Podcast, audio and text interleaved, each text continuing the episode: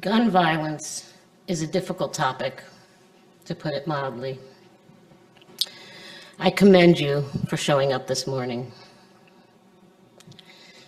In early May, Reverend Alice invited service leaders to sign up for a Sunday, some, summer Sunday sermon with this year's theme, Living Our Mission. She asked us to address what it means for this congregation to live the mission of kindling the flame of love and justice to nurture and heal ourselves, each other, and the world. I was still pondering this question, uh, waiting for inspiration, on May 24th, when 21 innocent lives were taken at Robb Elementary School in Uvalde, Texas. And what we now know was the result of bullying, hate, revenge, and sadly, incompetence.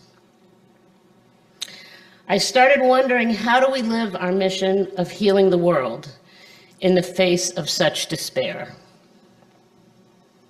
And I also thought to myself, come on, Tamar, find an easier topic to explore, you know, something uplifting. Around this time, the invitation went out for members of UUCL to nominate nonprofits for this year's Share the Plate recipients. I was pleased to see a number of our longstanding partners in this program renominated. I was also glad to see a new name, Everytown for Gun Safety, Virginia chapter. Then came our annual meeting on June 5th, where members cast their vote in person or by proxy. When the ballots were tallied, or rather the tickets counted, Everytown for Gun Safety received by far and away the greatest number of votes. Clearly, this issue, this cause, struck a chord with this congregation. And so it seemed my fate was sealed. And here we are. You, we, obviously care a whole lot about putting an end to the evil of gun violence. We care about promoting gun safety and preventing the loss of more innocent lives, especially the lives of children under fire.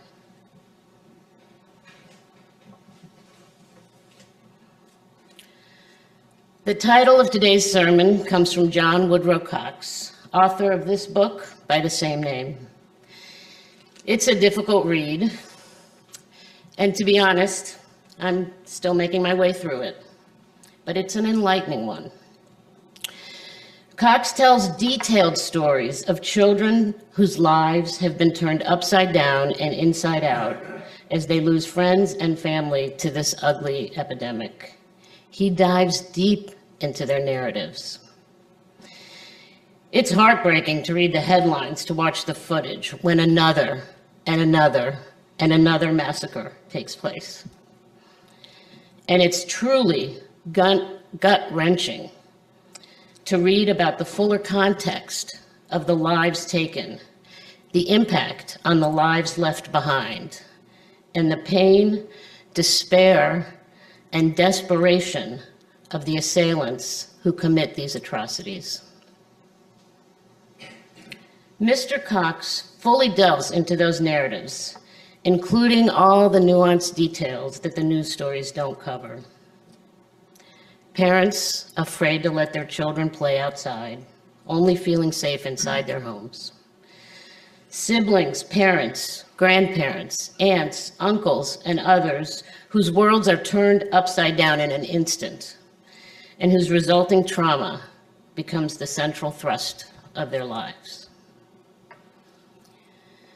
The guilt shame, and anguish of parents whose children become murderers. And indeed, too many of those perpetrators are children or barely adults. Most of them are part of what Cox called a depraved universe thriving in the darkest corners of the internet. Remember Columbine? Can you believe that was more than 23 years ago?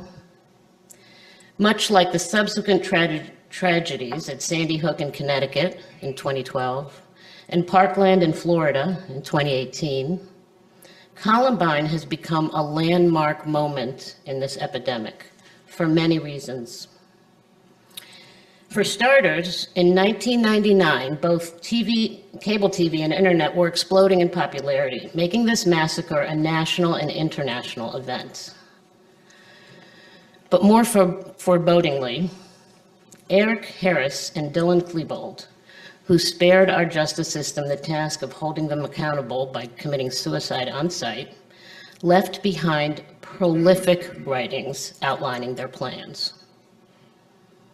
And these diaries are estimated to have influenced at least 43 school shooters over the past two decades, according to Peter Langman, a psychologist considered one of our country's leading experts on campus gunmen.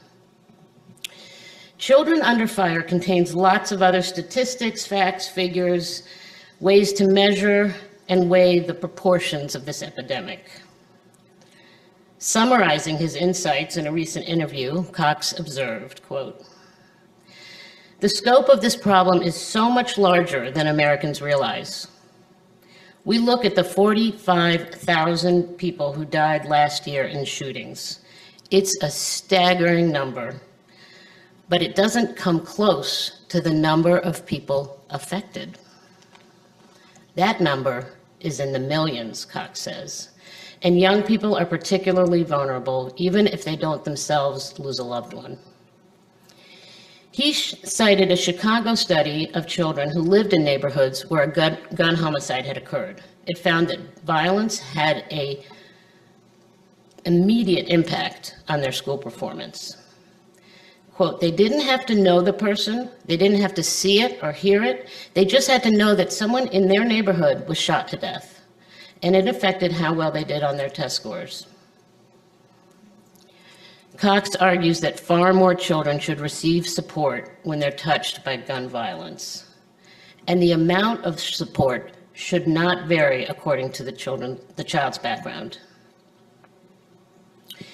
He points out that when there's a shooting at a majority white school in the suburbs, resources come flooding in but shootings in poor black and brown neighborhoods get overlooked. Quote, there's a belief that says it's just the way it is for those kids because they live in this zip code or because of the color of their skin. He goes on, it's a lie and it's racism. I don't know any other way to describe it. It's mind numbing, isn't it? And depressing. But let me give you some things to hang your hopes on. Cox argues that a few changes in the law could make a big difference. We could stem the flood of guns across the country by requiring a background check for every gun purchase. We can help keep them out of the hands of children by passing tough laws requiring parents to secure them at home. Small and inexp inexpensive safes are now available that can be opened in seconds in an emergency. And so he says there is no excuse to have a gun in a bedside table. While the human cost of gun violence is overwhelming, Cox holds out hope that the end is in sight. He believes that Grassroots groups like Mom, Moms Demand Action and Everytown for Gun Safety are increasingly effective at shaping public opinion and pressuring Congress. Meanwhile, young people like the Parkland survivors who formed March for Our Lives are poised to shake things up. Cox concluded that interview with a thought that I happen to share. Quote, this whole generation of kids who've grown up cowering in their hallways and thinking they might die in school, they're going to be voters and they're going to be lawmakers and leaders. And I don't think they're going to allow this culture to continue. There is hope, he says. And he believes young people in particular are the ones who are going to change things. So that's heartening to know that someone who has become an expert on gun violence believes change is possible that the young people whose childhoods are so very different from most of ours, will finally elect or become leaders willing to change laws. But meanwhile, what can we do? Sit and wait for more children to die? What can the members and friends of this beloved congregation do to kindle the flame of love and justice in the face of this evil? Well, in some ways, we're already doing something. Earlier this month, our president, Michelle Seville, organized a UU the Vote event right here in this chapel, and she raised money for UUCL while she was at it, offering the opportunity through our service auction. As she shared in her pitch, writing personalized handwritten letters to voters is one of the most effective ways to increase voter turnout and strengthen our democracy. UU the Vote, our denomination's campaign to strengthen our democracy, of which this was a part, through greater participation and representation, reached 3.3 million people in advance of the 2021 election. The original goal was 2 million. So if you want to be part of this, you don't have to wait for Michelle to organize another group event. I happen to know that well before Michelle's event, our membership chair, Anne Marie Morielli, has been writing letters as part of You UU the Vote, and maybe there are many others doing so as well. And hey, if writing's not your thing, you can also make phone calls, or text, or canvas door to door, or work on voter registration, or help with back-end support.